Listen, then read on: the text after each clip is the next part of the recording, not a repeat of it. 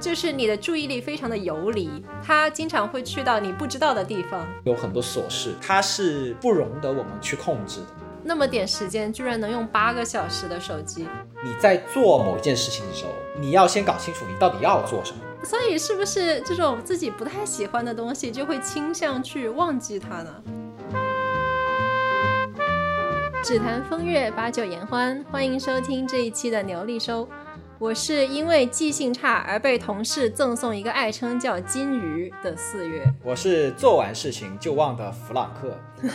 我我们今天要向电视机前的听众朋友们解释一下，为什么有一个月我们都没有出现。其实也就是跳了一期，是因为呃过去的这段时间里面，我们实在是太多太多事情做，真的好忙，所以就没有腾出时间来好好的整理。呃，本来应该上一期要录的内容的大纲，那为了保证我们节目的质量呢，我们就直接把它跳过了。对，简称就是我们非常懒，不想录啊，就是割了。对，割了，割了，下次一定准时到。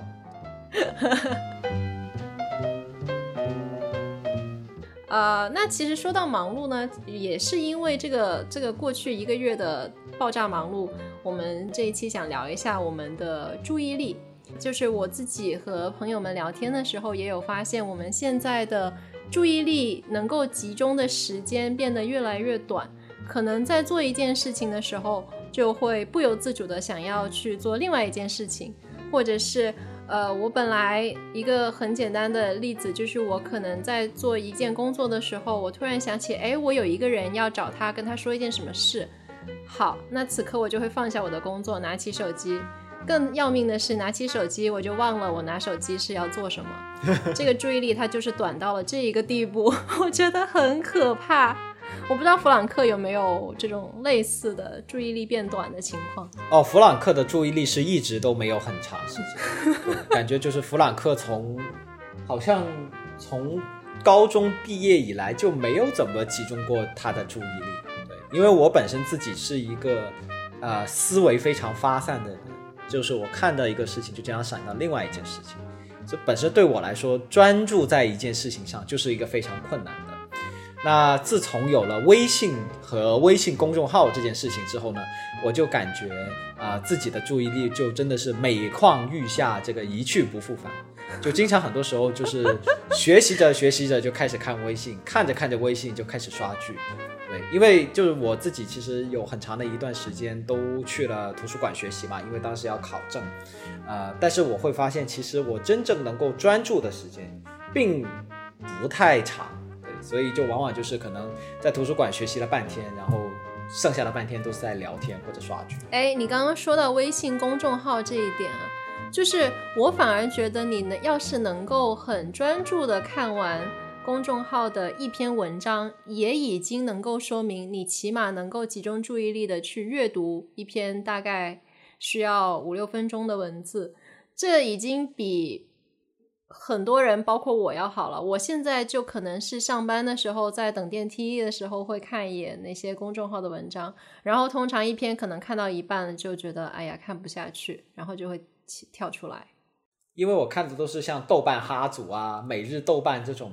图文并茂，主要以图为主，主要以表情包为主的文章，所以 我感觉毫无压力的就能看完，顺便还能收藏几个表情包。好的，那我就把刚才那一段剪掉吧。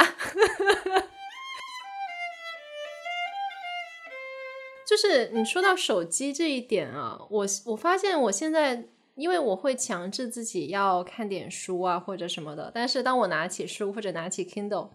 可能看了一小段时间，我就会想点亮手机看一眼有没有人找我，或者是，或者是，其实我在看书的时候，我也会突然想到一些什么事情，然后我就会拿起手机想要去查一下。那在查的过程中，就会逐渐的忘记了我一开始在做什么，然后可能就会开始刷小红书或者是刷微博这样。对的，对的，我也有这个同感呃，所以我其实已经很久没有。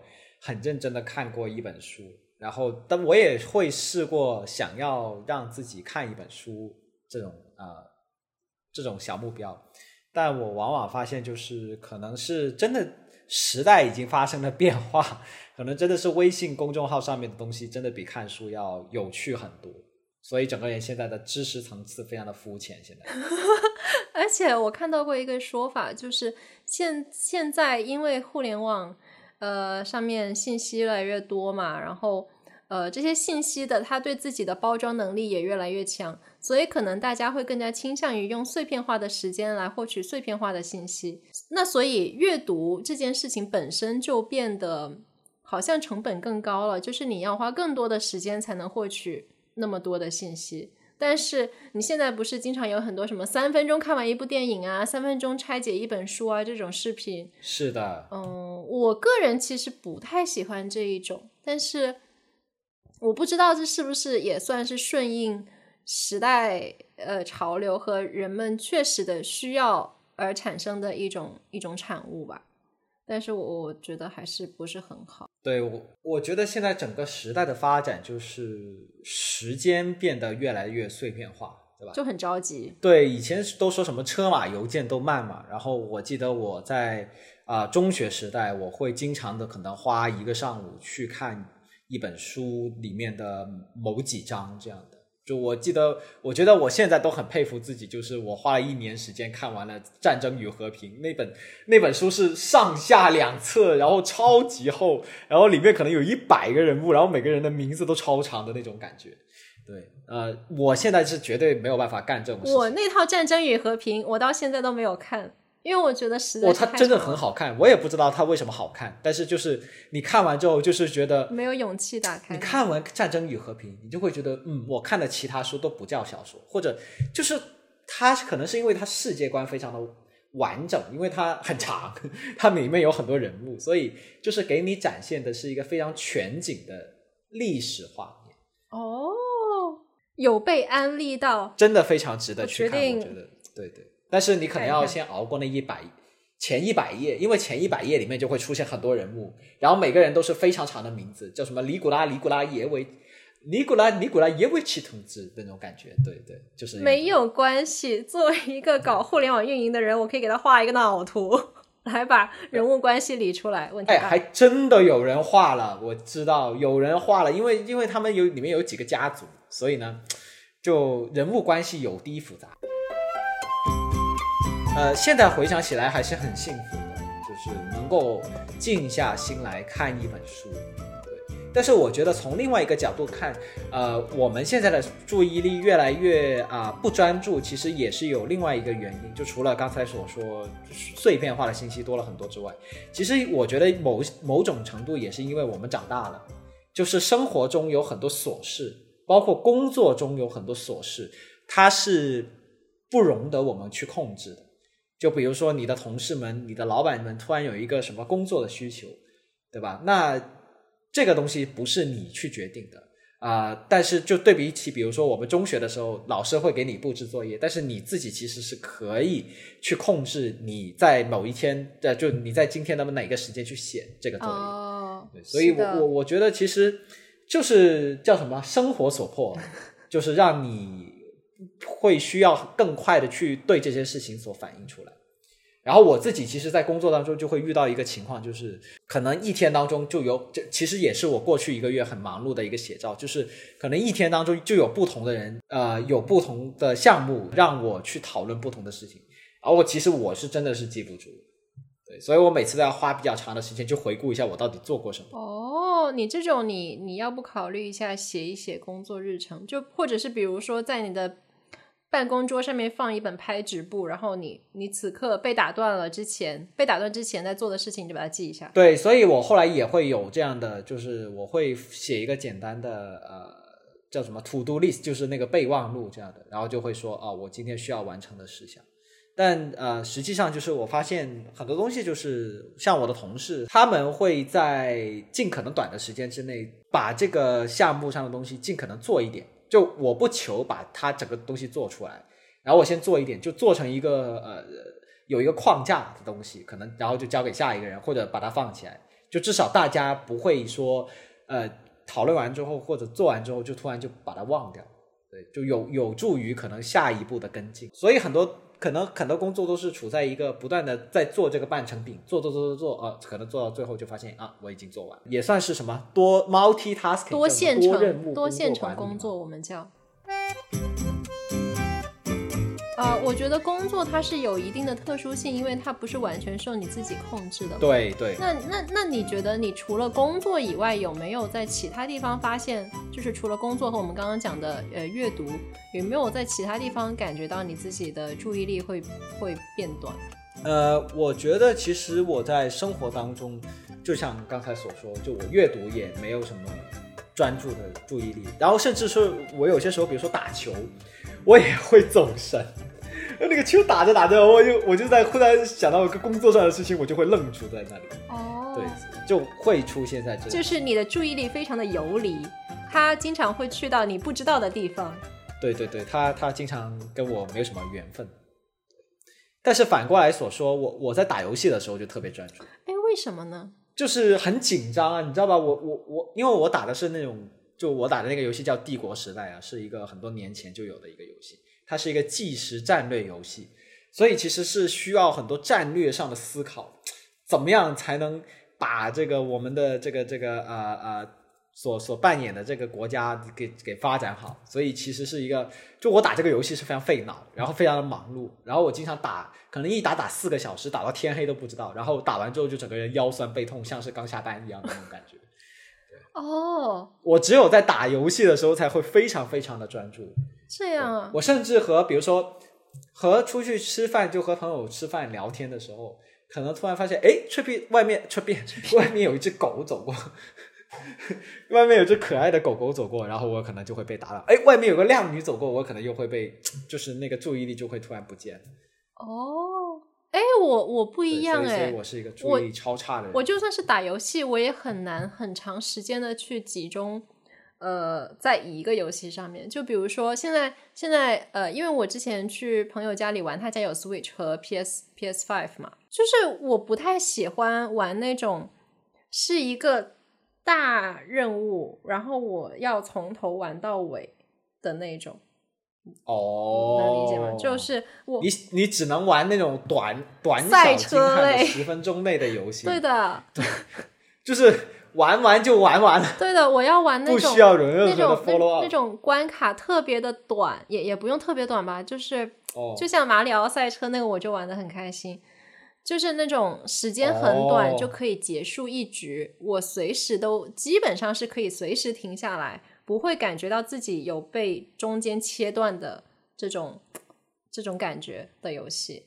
啊，我觉得那种游戏特别幼稚，我还是比较喜欢那种策略类的游游戏，就是哇，我要思考很多，我要把我的这个城堡建在一个什么样的地理险要的地方，才能守住这一片土地，这这一类的。那也可以，但是呢，我我我就只能，我可能这一关我就是守这一块地，下一关守下一块地，是是这种哦。我希望他们之间没有什么连贯性。我甚至我在刷小红书的时候，我都不太能够专注全神贯注的去刷小红书。那当然是因为小红书它上面本身就有很多种草类的内容。那我看到这个就很短啊、我就会开始联想，哎，我我去淘宝搜一下吧，这种，然后我就跳到淘宝去，然后淘宝你也知道，它现在也很、哦也在做内容嘛，所以就淘宝也可以刷起来，刷着刷着就觉得，哎，这个东西好像微博有个博主讲过，我去博微博看一下，然后就会这样哦反复的横跳。哦，我刷小红书超专心的，因为我的小红书上面就只有网红和林娜贝尔和狗可爱的狗狗。对对哦，还有 Jellycat 的新款毛绒玩具。就是你平时刷什么东西，它就会出来什么东西嘛。小红书就是这点罪大恶极。你有没有看过你的屏幕时间？因为苹果手机的屏幕时间是可以给你具体到每一个 app 花多长时间的。你在小红书上花多久？我我在小红书上花的时间并不多，我其实花的最多的是微信。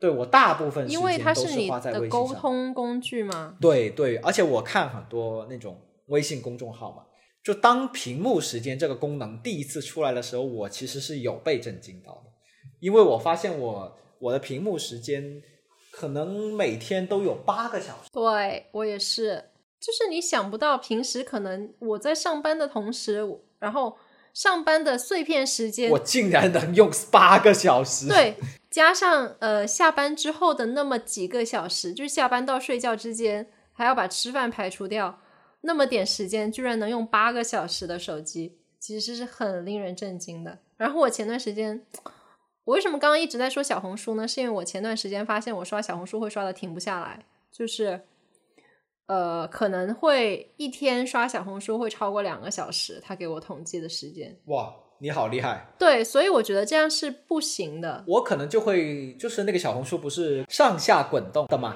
对呀、上下滚动的时候，我可能就滚动两页就就差不多了，因为就因为我我看网红嘛，我然后网红都长一样，所以其实看两页也就差不多。然哦，然后哦，也合 合理。可能我会花比较多时间在小红书上是看什么最新款的林娜贝尔表情包，这个我会花比较多的时间去鉴别一下这个好哎，不好用。琳娜贝尔也是会刷的停不下来。然后好用的话就把它下载到微信里面。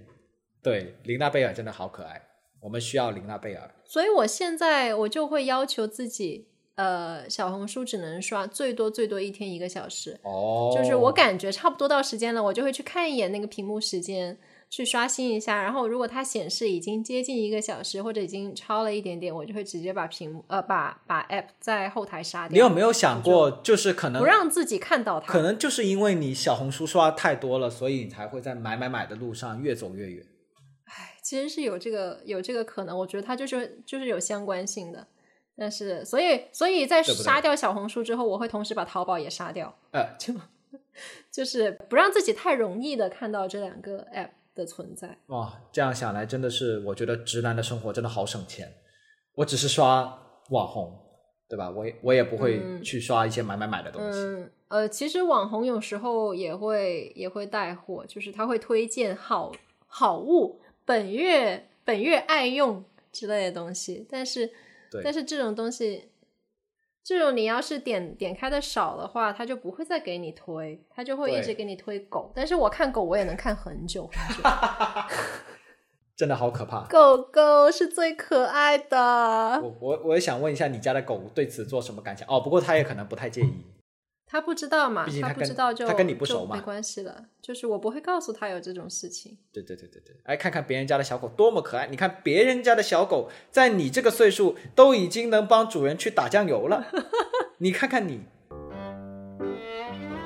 你你你有没有有没有遇到过一种情况，就是，啊、因为我就是我真的是记性特别差，最近，所以就是我可能做什么事情被打断了之后，不管是被别人打断还是被我自己打断，我都会忘记原来在做什么或者在说什么，或者是呃，可能我跟你正在聊天，然后这个时候外面走过来一个靓女，然后你就你就注意力就被她吸引走，吸引了之后呢，你再回来，可能可能你已经忘了我们原本在说什么，或者我也已经忘了我们原本在说什么。我感觉你的工作真的好不重要哦，这都能忘得这么快。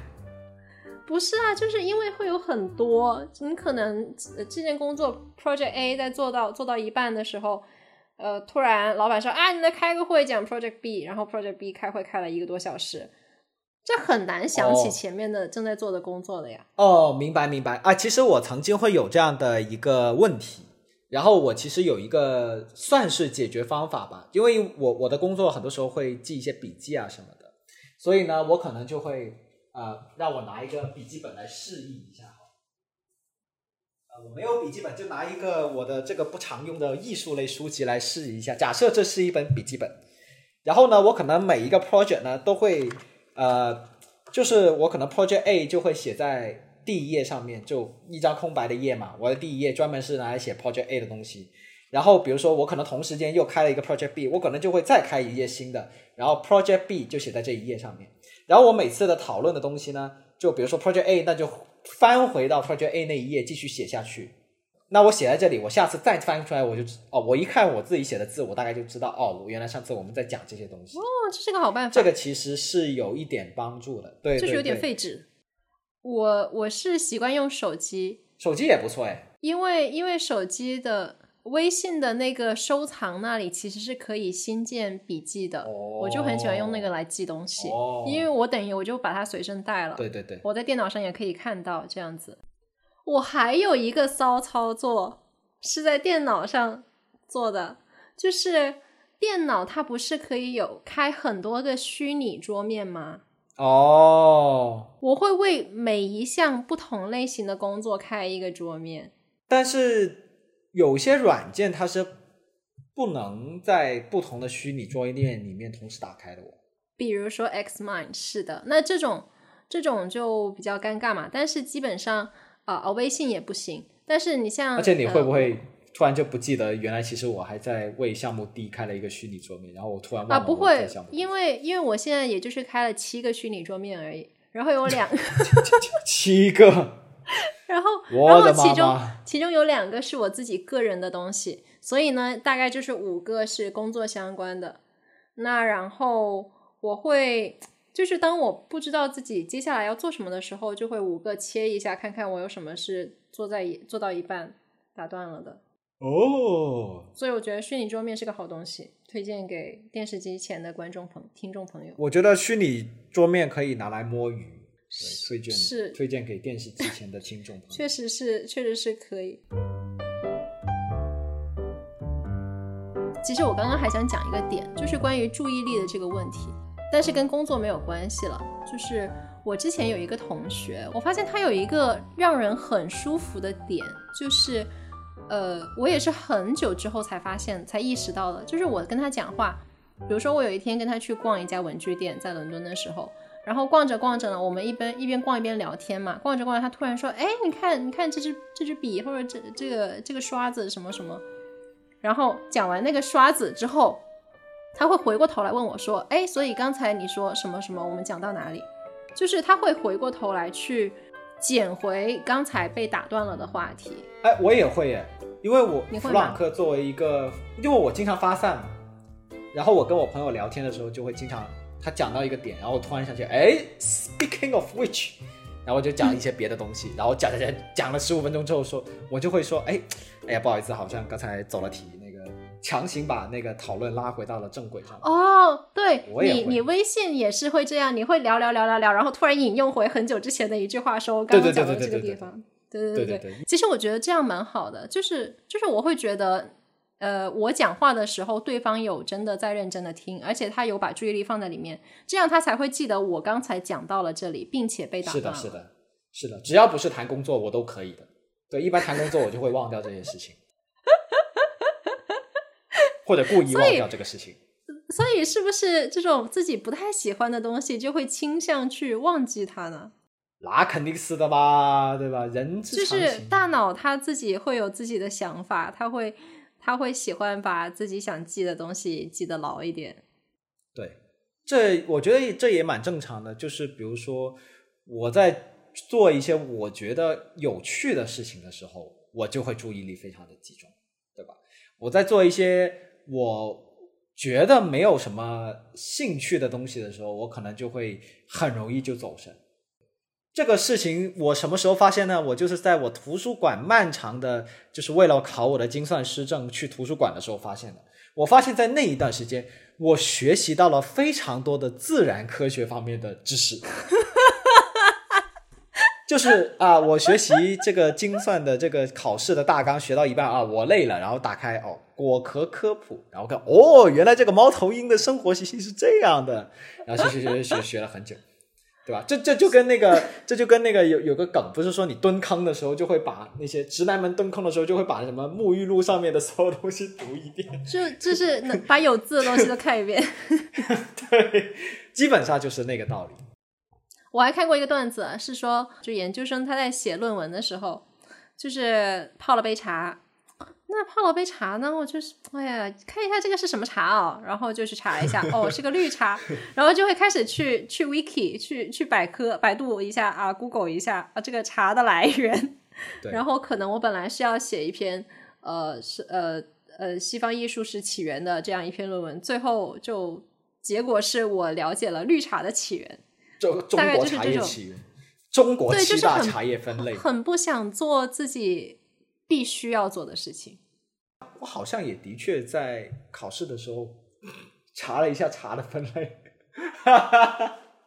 哎，有有有那个白茶、黄茶、黑茶、红茶，还有乌龙茶。哎，我记得，哎，这是这是我当时考证的时候学习得到的一个其中的一个小知识。对，然后乌龙茶上面有有三大分类，这个这里具体不展开说了。我我总结一下，可能这种注意力的发散，它大概是有两种原因。第一种呢，就是当下的这件事情，它可能会给你带来比较远期的收益，就是它也会带来好处，但这个好处太久远了。对，所以呢，呃，你就会倾向于去做一个能够给你带来短期快乐的事情。然后这一个规规则其实也呃导致了很多拖延症的发生。对。我比如说，我我本来今天我要写一篇写一篇文章，但是我觉得写文章这个事情嘛，明天写也可以。我现在此刻就想去玩，是的，所以就会就会去玩了。就像我我本来要写论文，但是我觉得查一下茶叶也挺有趣的，因为它没有用，没有用的东西会给人带来快乐。其实就像我工作之前，就是有些时候，比如说在家工作之前，呃，或者在家学习之前。就会突然觉得家里非常的脏乱，对吧？你其实平时也家里就也这么脏乱啊，我平时的时候就没有去搞，对吧？但是一到准备要工作的时候，我就会开始，嗯，我决定去搞个卫生。我我之前有关注一个美食博主，他就是因为他要写书嘛，他他有一次就发了一条微博说啊，准今天准备要写稿，于是截至。下午的多少点钟？我把家里的地拖了，厨房清理了，连狗都洗了，实在是找不到什么家务可以做了。狗都洗，就是就是很不想去做自己必须要做的事。对对对，其实就是弗朗克也是经常会干这种事情。然后还有一个就是，哎，我刚刚想说两个原因，现在有一个突然间有点忘记了。对，我们的注意力都被拉到了第一个原因，这就是注意力。缺失的证明，这就是为什么录这个播客一定要写稿的原因。对，然后刚才我们总结一下吧，在四月还在想第二个原因的时候，总结一下我们第一个原因，就是因为这个这个真正要干的这个事情实在是太痛苦了，所以我们的注意力就不断的被发散。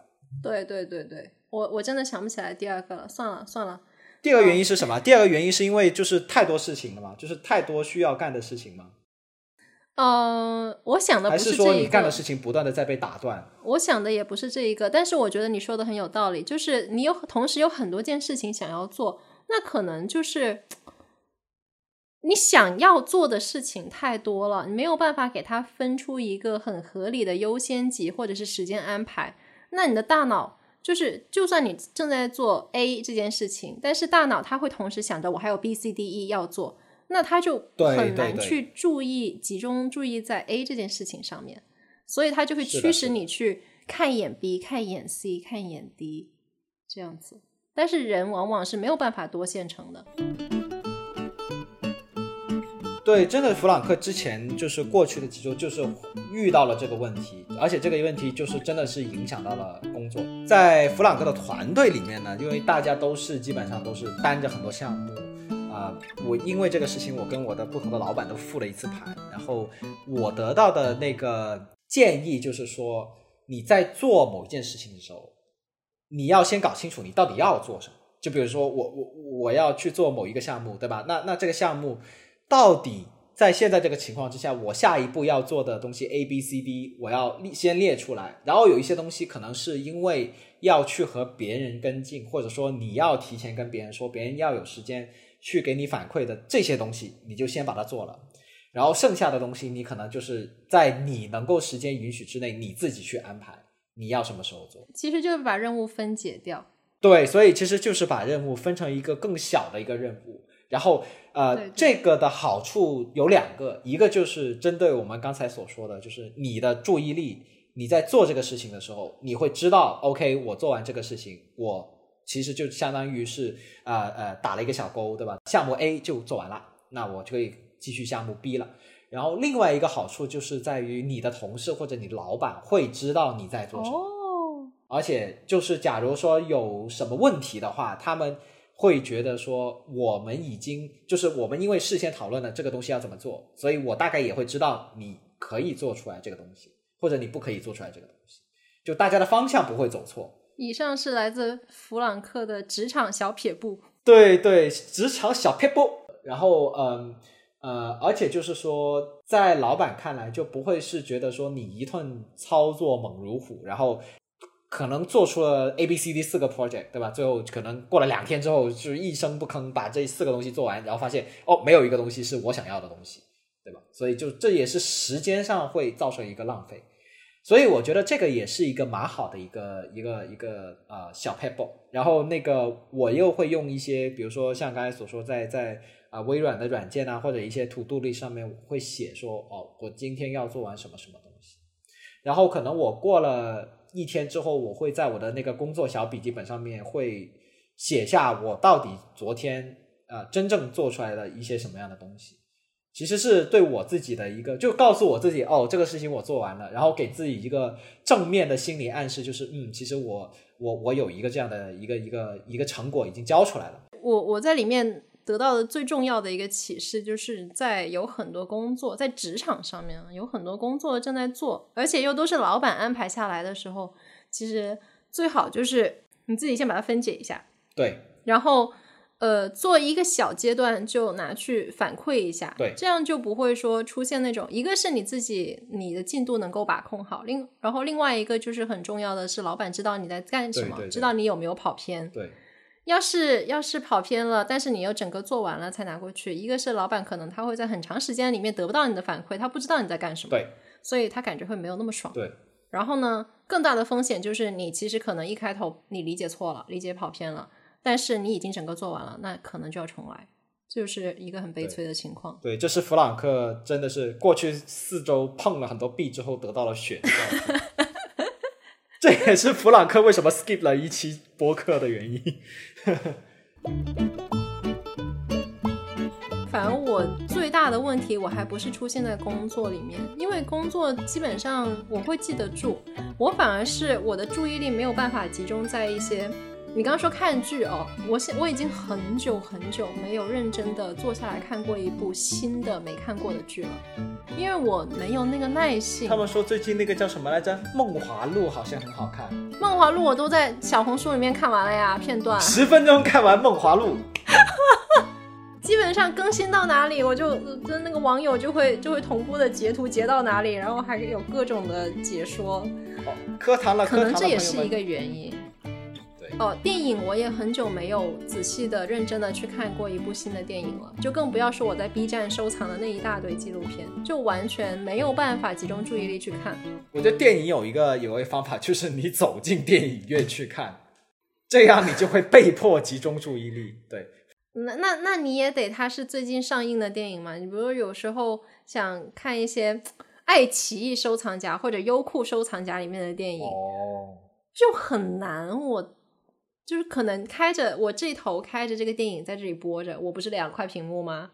呃，那我另 另一块就在开着另外一个电影。我另一块屏幕我可能就会开着开着一些其他的东西，就在那小红书好物推荐，好像很难控制自己完全集中注意力去看一个东西。哎，其实我也会，我最近就是经常就是边看电视，然后拿着手机看别的小视频。哈哈，我也觉得有点费电。对对对对对对对，对对对 对对，就就是就是这样子。但是其实你可能就两头都没有看进去，或者是其中一头是完全没有看进去。我觉得是因为你很多时候你这种自主的这些事情哈，嗯，你不去集中注意力做，其实对你来说也没有什么问题。对，就是你没有成本，对吧？你不像我的呃某位我的朋友，他就是他，因为他上那个 MBA 的课。对吧？他钱都给了，那他就一定要去上吗？他不能说哦，虽然他其实也经常上课玩手机，但是他起码有在上那个课，有一些外界的一些压力让他会继续去上这个课，嗯，而不是说哦，我今天哎，反正我今天觉得哎，我想看一下小红书，我就不去上课，就就不不能发生这种事情。而且他们因为旷课会会被那个叫什么，就是会不合格这样的。就我觉得有一些外部的，或者说。啊，你你给了钱，所以你就会稍微的注意力会。那我总不能 在在家看电影之前，你可以超前点播，那你就可能会因为超前点播，你就会非常注意力的看完它。就是这个，我觉得完全就是因为现在的整一个注意力都被打碎了，我觉得是不是因为那个电影真的没有很好看，所以你就会转移注意力？你有没有想过有这种可能？就是就是我在打开这个电影，在它还在进片头，什么二十一世纪啊，那个美高梅狮子啊，就就是那种片头的时候，我就已经开始在另外一块屏幕开别的东西。那你下次就不要从那个开始看嘛，你就直接进片，进到正片，进入正片环节。我觉得我下一部可以认真专注看完的电影应该是《小黄人三》。小黄人，小黄人要上映了。对，《小黄人二》。嗯，对，小黄人，麻烦麻烦给我们打点钱，或者送张电影票就可以，就很卑微。哎，所以真的就是那些很轻松的东西。对啊，就是可能可能真的是跟兴趣有关系。我觉得终极的解解决方法就是把无聊的事情变得尽量的短暂。把有趣的事情的尽量的，就是多找一些有趣的事情做，可能就真的是解决这个所谓的游离注意力的最佳方案吧。那所以对对待这种游离的注意力，有没有什么有没有什么解决的办法？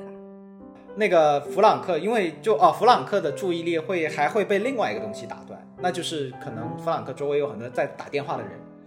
然后有一些人呢，他就会，他会传递出非常严重的负能量。哦，哦，所以呢，弗朗克有一个方法就是听歌。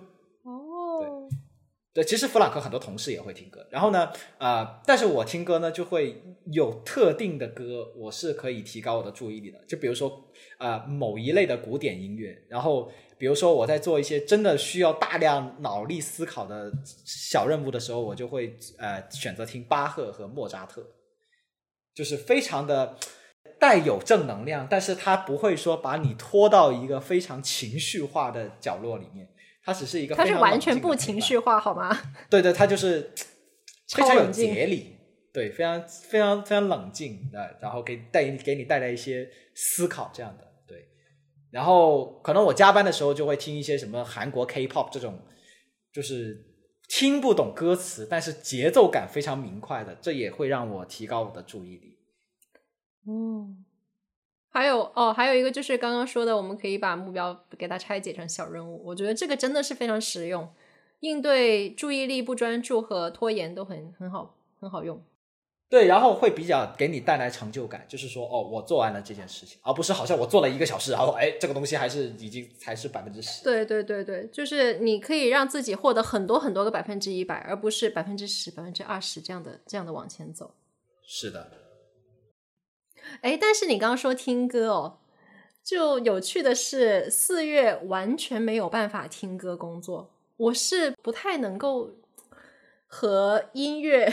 共存在一个空间里，特别是我要工作的时候，我呃，首先有歌词的歌我是没有办法听下去的，不管那个歌词我能不能听得懂。哦，还有呢，就是我我会不太喜欢旋律性太强的歌。哦，是的，是的，是旋律性太强的和有歌词的都不太可以，因为它会。我觉得它就是会钻进我的脑子里面，然后我就会开始就着那个歌的情绪开始 想一些别的东西。哦，我有些时候会哎，因为因为他有些时候那些歌，就比如说中文歌啊，然后就会唱一些什么“我爱你，你不爱我，他爱我，我又不爱他”这种东西，哇，这这这这很难搞，就跟你说，尤其是什么张学友啊这种的，周杰伦就还好，对吧？对周杰伦 no offense，但是周杰伦也不行，因为周杰伦我听不懂他唱什么，所以就还好，真的是。哦，这样吗？这样讲会不会掉粉？对，我 我以上言论只代表主播个人观点，不代表本节目的观点。对对对对对对对对。真的不能听，我我尝试过，包括我以前要写论文啊，写写 essay，然后到现在加班工作，哪怕是 PPT 这么这么僵硬的呃排版工作，我都很难说听着歌来进行，我会觉得。有点吵到我的耳朵，嗯，但是呢，四月应对这个走神的一个方式是，其实是两个结合在一起的。呃，首先是番茄钟，不知道电视机前的听众朋友有没有对番茄钟有所了解？这个其实应该是很多很多年前开始兴起的一个概念，就是说人的注意力嘛，最多最多呢是呃在二十五20分钟之内是集中的最好的。所以呢，番茄钟它的原理就是它自动给你设置一个二十五分钟时长的闹钟，然后你开始工作的时候，你就把打开手机上这个番茄钟任意一个番茄钟的 app，然后让它开始。开始之后呢，你再去摸手机，它就会提醒你。比如说，我现在用的是一个叫做 Forest 的 app，它就是种树，二十五分钟之内种一棵树。如果我去碰手机，在二十五分钟之内种碰手机，它就会告诉我，你的树马上就要枯死了，你的树会死 掉，把手机放下。所以就等于它会用各种方式来强制你，你在呃番茄钟的时间内不要去看手机。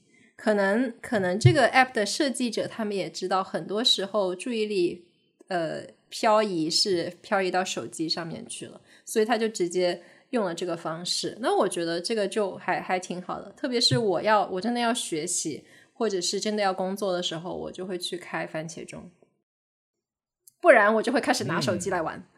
嗯，还有一个跟它配合的点呢，就是断网，因为。就算我没有手机，我电脑也是可以打开微博的呀。所以，但是你的工作不是有很多时候要用微信吗？嗯，这种情况呢，我会先判断一下。就比如说，可能是人家给我发来一篇一份文档，我要使用这份文档，那我会先把它打开来，然后再把网断掉。哦，而且是用物理方式断网，就是把手呃把电脑把路由踩烂。把电脑旁边那个小开关给它拨到 off 那里，然后电脑就会自动进入飞行模式，我就可以开始专心的工作。哦，那这种工作这种形式一开始会很痛苦，嗯，但是但是会效率很高。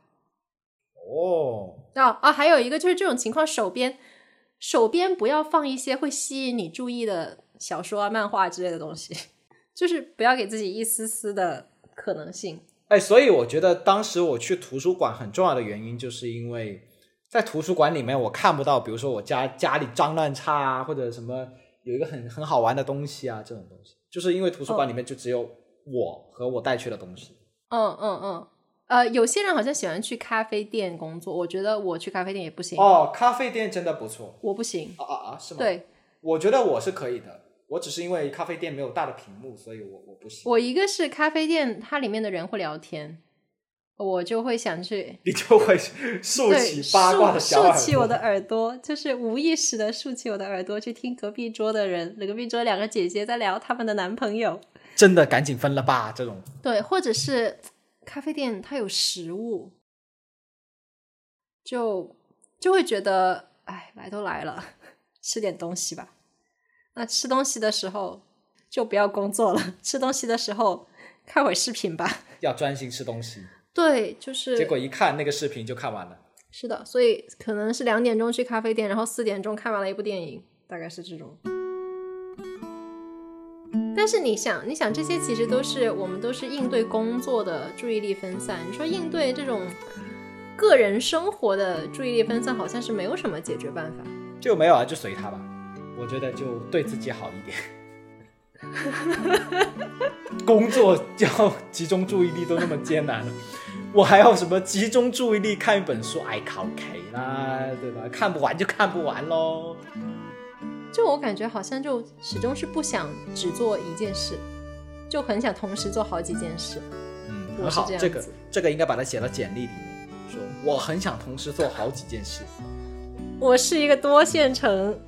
有有着多线程愿望的工作者，一个无法单线程工作的一个好好同事啊！但是我以前是可以多线程的，现在慢慢的也不行了，不知道是不是因为年纪大了。我我是觉得多线程本质来说是假概念，因为你人同时在同一个时间，但你就只能做一件事情，对吧？所谓的多线程，只是尽可能的把在有限的时间里面塞进进更多的工作和任务。应该应该说是可以切换的比较快。对对对，然后因为我发现我切换是非常的差的，我在这件事情上，就我经常切换，就会可能切换工作的这个时间就等于我工作的时间，花了十五分钟去搞清楚我在干什么，然后用了十五分钟再继续做。我现在有点好奇，电视机器人的听众朋友在听我们这个节目的时候会不会走神？还是说，其实我们的这个节目本质上就是一个大家的背景音乐？我觉得，我觉得是这样子的呀，就是就像你做家务听的音乐一样啊，希望可以大家一边做家务一边听我们的节目，这样会比较快乐。啊，那么其实我们刚才讲了那么多啊，关于注意力的这个啊。游离呀和工作上的一些挑战呢，我觉得其实至少对我来说，我的想法就是，注意力这个东西它是需要锻炼的，是需要去练习的，或者说有一些小技巧去管理的。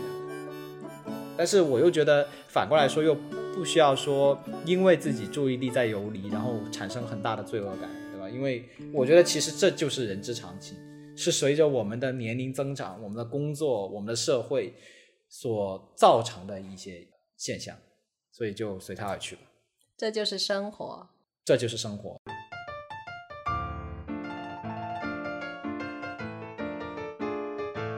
猛虎细嗅蔷薇，值得饮一杯。聊点开心事儿，因为那个我们。断更了一期，所以其实是在过去的一个月，弗朗克呃主要的时间都花在了工作上面。但是呢，弗朗克其实在有限的个人生活时间里面，还是经历过了非常好多的好玩的事情啊。那首先呢，就是弗朗克举办了一场线下的粉丝见面会，其实也就是一个听过，对对，就是其实就是弗朗克搞了一个在在家里搞了一个火锅局，然后其中的一位朋友，其实他他是弗朗克的节目的忠实听众。他还会给我们催更，然后因为就是为了营造一种轰 party 的气氛，弗朗克其实是播了一些就是悠扬的什么爵士乐这种东西作为背景音乐。后来想了一下，实在和打打边炉、打火锅这个东西太不搭了，于是弗朗克就随机的打开了一个周杰伦歌单。结果大家就开始猜歌，就说：“哎，这是什么歌？这是什么歌？”于是大家就莫名其妙的进入了一场猜歌环节。我觉得挺好玩的。哇！于是突然间大家就是胜负欲起来了，你知道吧？就是它是一个没有任何惩罚、没有任何奖品的这么一个随机的环节。结果所有人就是停下了手里的所有事情，一首一首歌的在猜。然后弗朗克，因为弗朗克的餐桌其实是一张玻璃餐桌。在当晚的某个时间段，弗朗克开始担心这个桌子会被敲坏，因为所有人都非常的激动，所有人都是说，啊，这个歌我听过，这多巴这多巴的。然后其实猜的歌猜的最厉害的就是花园街余文乐，他真的是什么歌都能猜得出来。当当晚其实就是正常来说，你的 home party 是充满欢声笑语，但是我们这边是充满了拍桌跺脚和呃失败的惨叫。然后这就是弗朗克精彩的粉丝线下见面会。那还有一个事情呢，就是弗朗克踏出了成为中环渣男的第二步和第三步，就是弗朗克在中环吃了个饭，堂食是午餐吗？是晚餐。恭喜你！对对，是不是是不是一个非常重要的一个里程碑式的事件？此处四月开始的海报式鼓掌。对，而且还喝了酒。然后，因为就是最近香港政府就是收紧了这个防疫政策嘛，就说你去酒吧之前就是要做那个快速的核酸检测，所以弗朗克第一次试用了这个叫什么快速检测包这个这个东西，自己捅自己，对自己捅自己，还挺搞笑的，就整个场面非常的搞笑，然后被人录了下来。好的，恭喜你。第三步是什么？第三步哦，第三步是弗朗克下载了那个相亲 A P P，就是昨天晚上我下的那个，呃，就是那个很多道题要答的那个是吗？对对对对对，就是进行了一次灵魂的拷问，拷问了一下自己，回答了很多东西之后呢，我终于就是进入到了这个左滑右滑的这个界面。哦，昨天晚上真的非常精彩，弗朗克还完成了第一次一个人去看电影的经历。恭喜你！然后那个电影非常的好看，是汤姆克鲁斯演的电影。由于它应该不会在国内上映，所以我就不详细介绍这个。我就说你给我发那个电影票，我觉得好陌生啊，完全听都没听过。对对对对对对，我只是简单的来说，它是一部关于飞行员的电影。然后弗朗克就在感慨，为什么别人戴着一个雷朋的太阳眼镜就像飞行员，弗朗克戴一个太阳眼镜就特别像是那种在珠江口进行走私作业的人。然后。然后又来到了非常激动人心的弗朗克要向大家宣布啊，我的小黄 又接花蕊了，花楞出现了，而且而且而且我我我知道各位观众朋友，就是各位电视机前的听众朋友，非常的感到非常无聊，对吧？但是这一次不一样，这一次真的是，这一次真的是哇，简直就是你他又要带着镜去看了然后我先把这个镜头。镜头前的各位看一下，哎，慢着慢着，我截个图我截个图啊，啊，不要动对对对，哎，小黄的花楞，嗯，好。四月过去的一个月，基本上好像也没有什么很特别的事情。呃，比较好的事情好像都发生在最近的两周。首先呢，是我上一个星期三，嗯，我休了一天的年假，哇，这个哇，休年假超好，工作日不用上班的这种感觉，大家能够体会到吗？虽然我年假由于我的就是感觉自己就是人生赢家，由于我的各种安排，我的早上起床时间、出门时间和上班是一样的，呃哎，呃，但是但是就那种出门之后不是往公司方向走的那种感觉，然后天气又很好嘛，天气一好我就很想出去玩，然后那天我确实就出去了，只要不是在家，不是在公司，都算是出去玩了，对，就就很快关乐键。是谁陪你玩呢？没有啊，我就自己，我我呃，其实我那天我是去了医院，但是但是这啊这不重要，这不重要，我我还去了两家医院，重要吗？我还对比了一下这两家，这这不重要吗？我还我还对比了一下这两家医院的这个防疫政策。小姐姐，嗯，哦，我去医院，哦我是一个是去看牙科的，所以就不太重要。然后呢，我是去打打疫苗的，所以也不太重要。哦，对，但是它只是分布在两家医院。是一个是一个身体健康的假期，对的，是一个身体健康的假期。然后呢，是一个定期把自己送进 4S 店去维护的保养的对，假期。是的，差不多是这样子。这个年假呢，中间因为我去的第二家医院，它离我们的一个大型商场十分的近，我就直接把车停到了那个商场里面。然后中午我去吃了海底捞。我之前有一次也是一个人去吃海底捞，那个店员就一直站在我旁边，一会儿跟我聊天，一会儿跟我猜字谜，我又不好意思赶他走，然后这一次呢，我就我我我是在在去的路上，就是在医院里面，我就直接开始排号嘛。那排号我就发现他在定座那里有一个选项叫做无声服务，我就勾选了哦无声服务，哦，然后我这一顿就吃的非常的舒服，没有人来跟我讲话。哦，我以为就是我以为就是从猜字谜变成了猜哑谜，这叫无声就是就是他不会过来了，哦，他他就不不来了，他只是默默的看一下我要不要加水呀，要不要撤盘子啊什么之类的，所以我就就吃了很舒服的一顿海底捞，大概是。哦然后正好呢，我又发现我有一张五十块钱的券，我就用了一张五十块钱的券。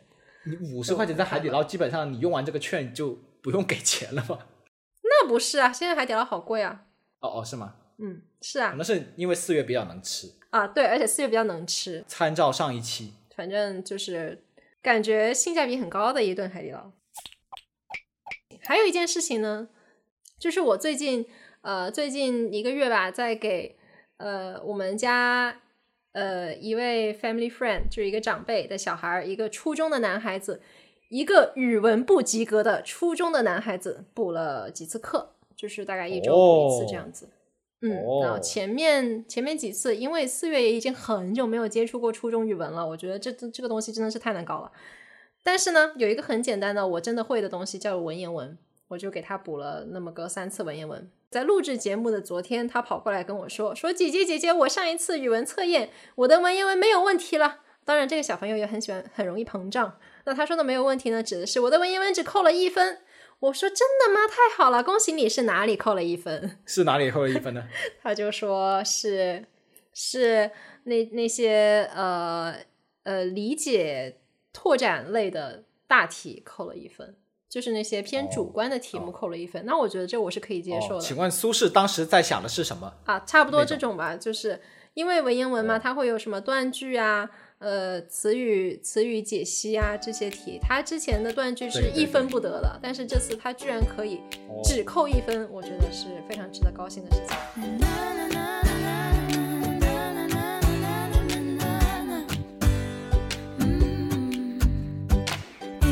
qui me gênent, des centaines de mots, des milliers de rengaines qui sont jamais les mêmes. Comment te dire, je veux pas te mentir, tu m'attires et c'est là que se trouve le vrai fond du problème. Ton orgueil, tes caprices, tes baisers, des délices, tes désirs, des supplices, je vois vraiment pas où ça nous mène.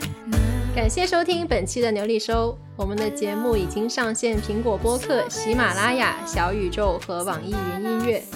如果你喜欢我们，欢迎留言订阅，也可以在评论区和我们聊天。只谈风月，把酒言欢，我们下期再见，拜拜。拜拜。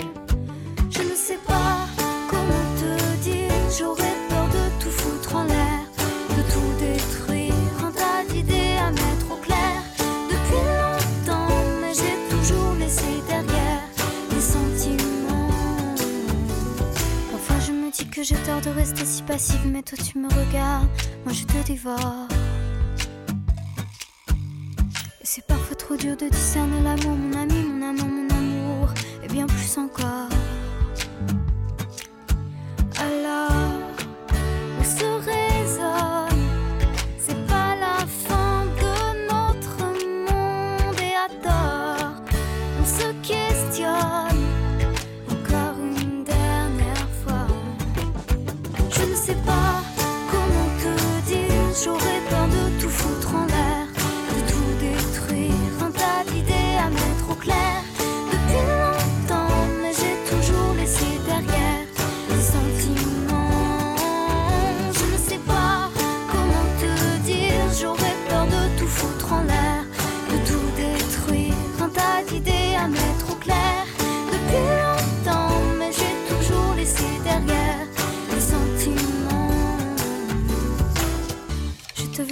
Avec tes faux et tes problèmes de fabrication. Je te veux toi, je veux pas un faux, pas de contrefaçon. Je veux pas te rendre pour prendre un autre. Je veux pas te vendre pour une ou deux fautes. Je veux tes mots, je veux ta peau, c'est jamais trop. Je te veux plus changer ta vie. Je veux un autre un peu plus joli. Je ne veux pas, je ne veux plus, jamais voulu. Et puis t'es qui, je te connais pas. T'as dû rêver, ce n'était pas moi. Les confusions, tu les connais, sont tombées. Comment te dire, j'aurais peur de tout foutre en l'air, de tout détruire, un tas d'idées à mettre au clair. Depuis longtemps, mais j'ai toujours laissé derrière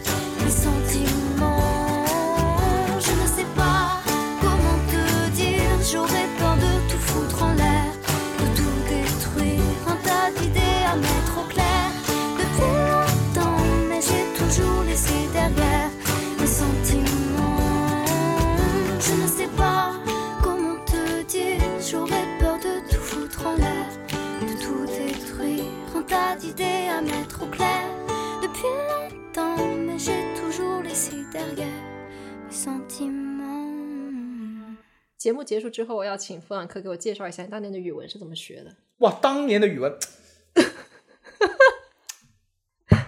这不用学。跟跟你说，这个弗朗克都是看《战争与和平》的人，都还用学吗？语文？你在学的给电视给电视机前的听众啊？朋友不是录完了吗？解说一下。我我以为我以为这段是唔会出街嘅喎。此刻此刻，这个视频对面的弗朗克同学骄傲的像一只 像一只企鹅一样挺起了他的胸企。鹅。对对对因为弗朗克的高考是语文非常厉害的。嗯，弗朗克是语文。不要看现在弗朗克是一个没有什么粉丝的博主，但是弗朗克当年的语文真的是很厉害。嗯，他就是不会背滕王阁序而已。呃，那不是必考嘛？而且写的那么复杂，谁背得下来啊？